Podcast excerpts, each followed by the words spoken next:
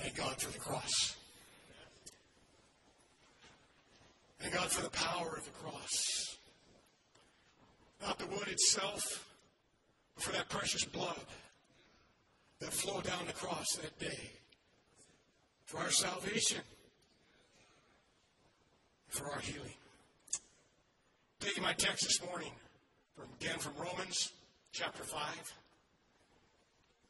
Romans chapter 5, verse 1 says, Therefore, being justified by faith, we have peace with God through our Lord Jesus Christ. Peace. You've heard peace mentioned the last two nights in their sermons.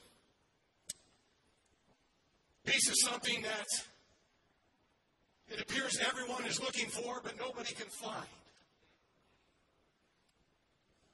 This world is in so much turmoil. And that word comes up peace. But no matter how hard the world looks or where they look, they cannot find it. What my Bible tells me is that the world is ripe for someone to come on the scene and say, I have peace. Someone that offers to provide peace. That someone that could only offer peace is coming too. The Apostle Paul, writing to the Thessalonians, said, But of the times and seasons, brethren, ye have no need that I write unto you. For yourselves know perfectly that the day of the Lord so cometh as a thief in the night. For when they shall say, Peace and safety, then sudden destruction cometh upon them, and they shall not escape. But the good news is we can have peace in this present world. We can have inner peace. We can have peace with God. We can have peace with our fellow man. This verse says, therefore, being justified by faith, we have peace with God through our Lord Jesus Christ. Whenever I see that word therefore or wherefore in the Word of God, it tells us this, what's it there for? Basically, it tells us to look back. See what's leading up. Because that word basically says, so then. That means there has to be something before it of importance. And this chapter 5 is basically an explanation of the last two verses of chapter 4. Which say, But for us also to whom it shall be imputed, if we believe on him that raised up Jesus our Lord from the dead, who was delivered for our offenses, and was raised again for our justification. Chapter 5 is the therefore. How do we get true peace? This verse tells us it's through justification by faith. What does it mean to be justified? It means to be innocent, to be free, to be made righteous. In other words, to be saved. Just as if I had never sinned. It infers that we were once wrong through our sin, which stands between us and God. It separates us. The Bible tells us we are enemies with God when we're in our sin. So, what must we do to have this peace? We must come. We must confess our sins. We must ask forgiveness for those sins. Have godly sorrow for those sins. That means we trust God through faith for salvation. It means believing what God says is true. Justification is God's act of declaring us not guilty. Paul gives us a prime example of this kind of faith. of trusting God for the answer, for believing God's word. In chapter 4, verse 3, it says, Abraham believed God and was counted unto him as righteousness. The apostle continues. In verse 20, he says, He staggered not at the promise of God through unbelief, but was strong in faith, giving glory to God, and being fully persuaded that what he had promised, he was able also to perform. And therefore it was imputed or credited to him for righteousness. And then the other two verses I just read, it was written not for his sake alone that it was imputed to him, but for us also. Abraham's faith in God and his promises was so strong that it was credited to him as being righteous, justified, saved. Jesus had not died on the cross yet. But it was credited to Abraham because of his faith, his unwavering faith in God. It was not through his good works. It was not by following the law. It was through unwavering faith alone. Because faith is a principle by which we are united to Christ. It's the avenue by which we are saved. It's word faith. The root word means to be convinced, to rely on something or someone. As used here, it means to have reliance on Christ. And He shed blood for our salvation. It says, therefore, being justified by faith, we have peace with God through our Lord Jesus Christ. As we go through here this morning, uh, we use the word justified and saved. I will interchange those from time to time. But this morning, I want us to consider what are the benefits or the blessings of being justified by faith. That's what I want us to consider this morning. You know, when we're looking for a job, many times the big question is what are the benefits? What is the pay? What are the sick leave benefits? What is the vacation? And especially right now, what are the health care benefits? We're looking at the benefits when we're looking for a new job. When we have a new master of our life, a new employer, if you will, we receive a gracious benefits package. A very generous benefits package. When we're looking for a job in the world, we may not like the benefits package or what's offered, we may turn it down. But when we have a new master in God, we have a much better package. A package we would never want to turn down. As Christians, we need to know. And I believe we need to be reminded of our benefits in Christ. Knowing these benefits will sustain us in the good times, in the not so good times. It'll carry us through all the way to the end as we gain patience, experience, and hope through the love of God. Our text today, I believe, provides us with four distinct benefits of being justified or saved by faith. The number one we see right at the top of the verse is we have peace with God. Peace with God means we are reconciled with Him. We're in harmony with Him. And this verse is actually the parallel passage to Romans 8 1, where it says, There is therefore now no condemnation to them which are in Christ Jesus. As we said, an unsaved person is at odds with God because they cannot obey God's law or fulfill His will. There are two verses from Isaiah that point this out. In Isaiah 48, and 22, it says, There is no peace, saith the Lord, unto the wicked.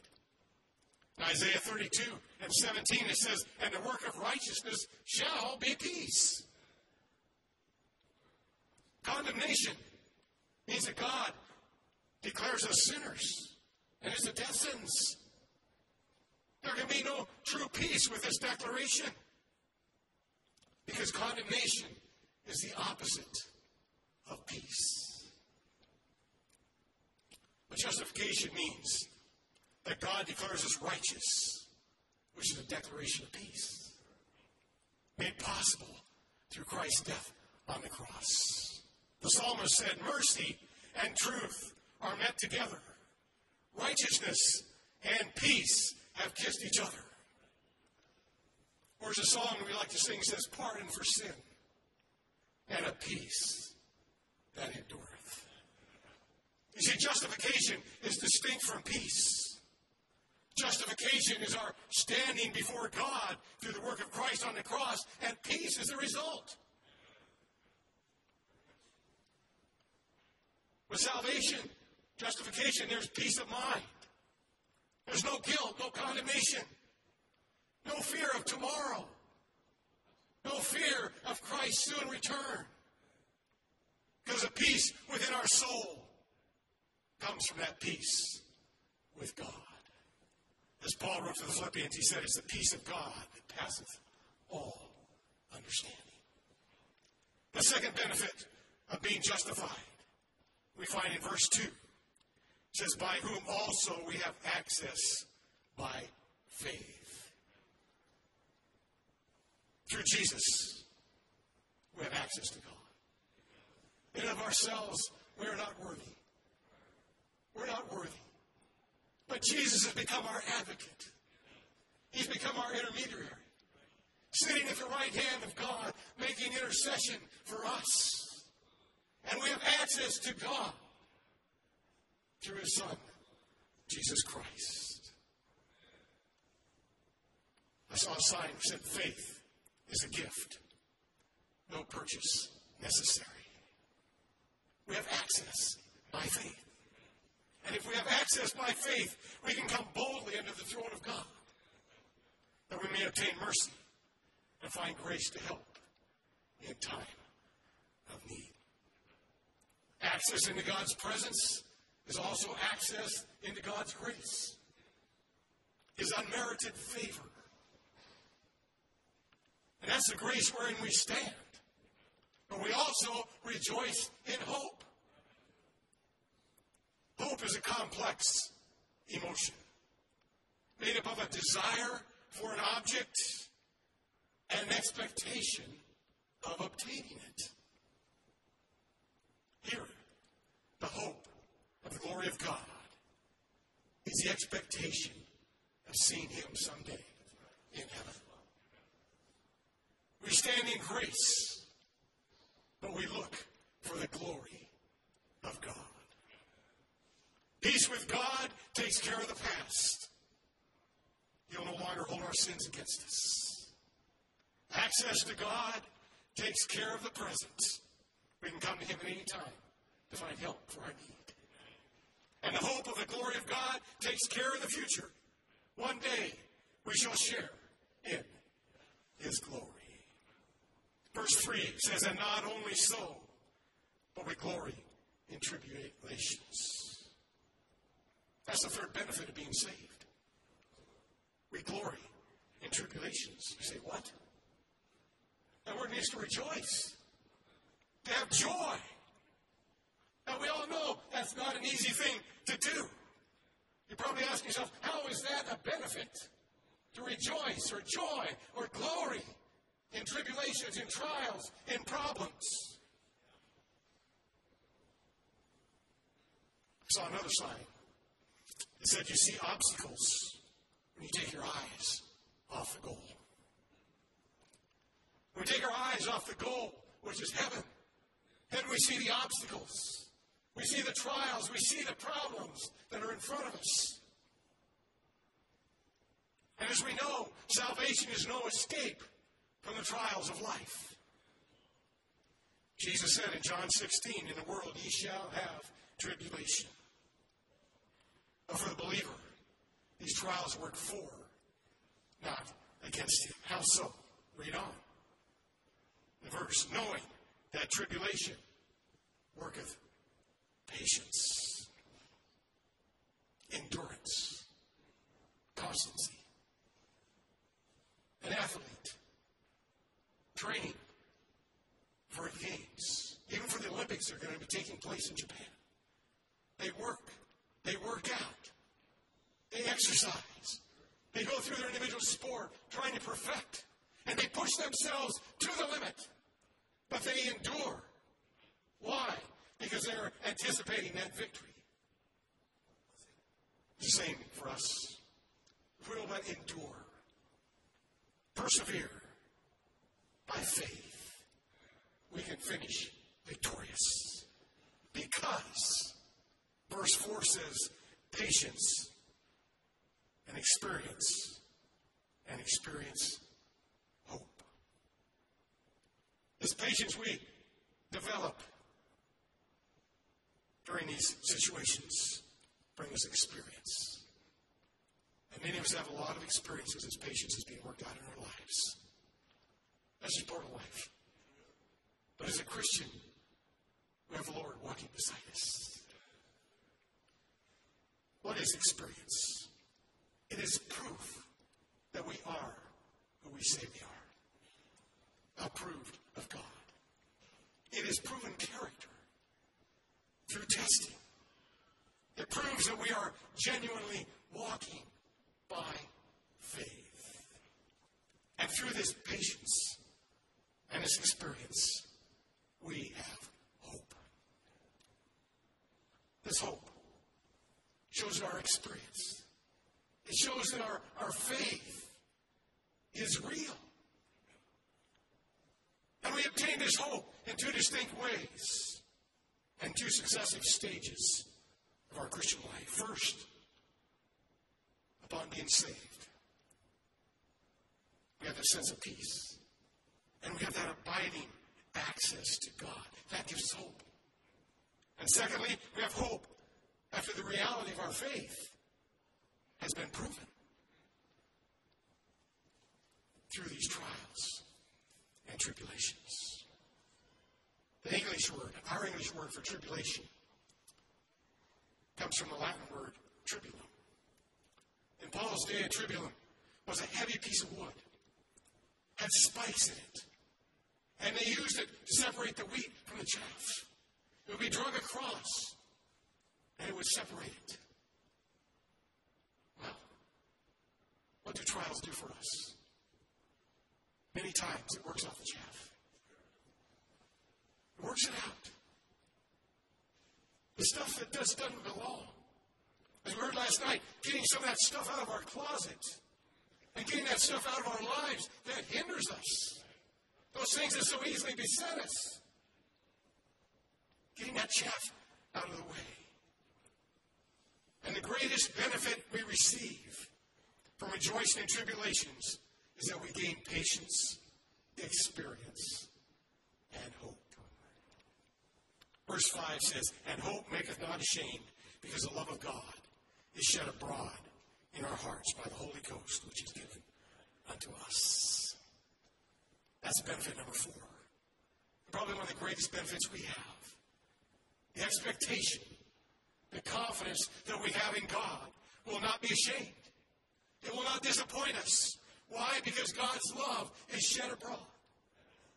I cannot read this verse without thinking or comparing it to a paintbrush or a paint roller. Where God just takes his love and he just puts it all the way across. Just paints us up with his love. There's no spots behind it. There's no blank spots like we have sometimes when we're painting a wall. God's love is just shed abroad by the work of the Holy Spirit. Verse 8, it says, God commendeth or proved his love toward us in that while we were yet sinners, Christ died for us. It's the love of God that saves us when we come by faith. When we're sinners, while we're still trying to live our life in our own strength, but failing in God's sight. God's love goes on. And the blood of Christ flowing from the cross still avails for us. Verse 6 says, When we were without strength, in due time Christ died for the ungodly. When we had no moral compass, we're trying to make it ourselves in our own way, but failing. God's love was there. And He sent His Son to die on that cross for your sins and for mine. That love was shed abroad. And His love continues on. His love continues on. He continues to provide a way for us. For the one who's not saved, He still provides a way through the blood of Jesus. His love is so great. It's so great. Paul, writing to the Corinthians, says, And now abideth faith, hope, charity, these three. But the greatest of these is charity or love. He says it abides. It does not fail. It cannot fail because that's who God is. God is love. And if we've experienced the love of God in our lives, we can have peace. Peace with God and peace with our fellow man. As this morning, have you been justified? Have you been saved? Has the blood of Jesus been applied to your life? If so, are you taking full advantage of the benefits of salvation? The benefits provided to you through the blood of Jesus Christ. There are many. Do you have peace with God and your fellow man? Are you rejoicing in the hope of the glory of God? Do you have that hope of heaven in your heart, or is there just that little bit of, well, I don't quite know? Are you using your access to the Father to draw closer to God? All of these things are possible through faith in God. Because we have access to God by faith. And because the love of God has been shed abroad. If you're not saved this morning, I encourage you to come. Come. Access that precious blood of Jesus by faith. Just turn your life over to Him. Surrender it all. Unconditionally. Be sorry for your sins. Ask for forgiveness. He will not disappoint you. No matter where you stand this morning, I challenge you to come. Take advantage of the wonderful benefits of justification. Come and bend your knees. Come and bend your hearts and see what God will do for you. Our song this morning is 397. Let's come and pray.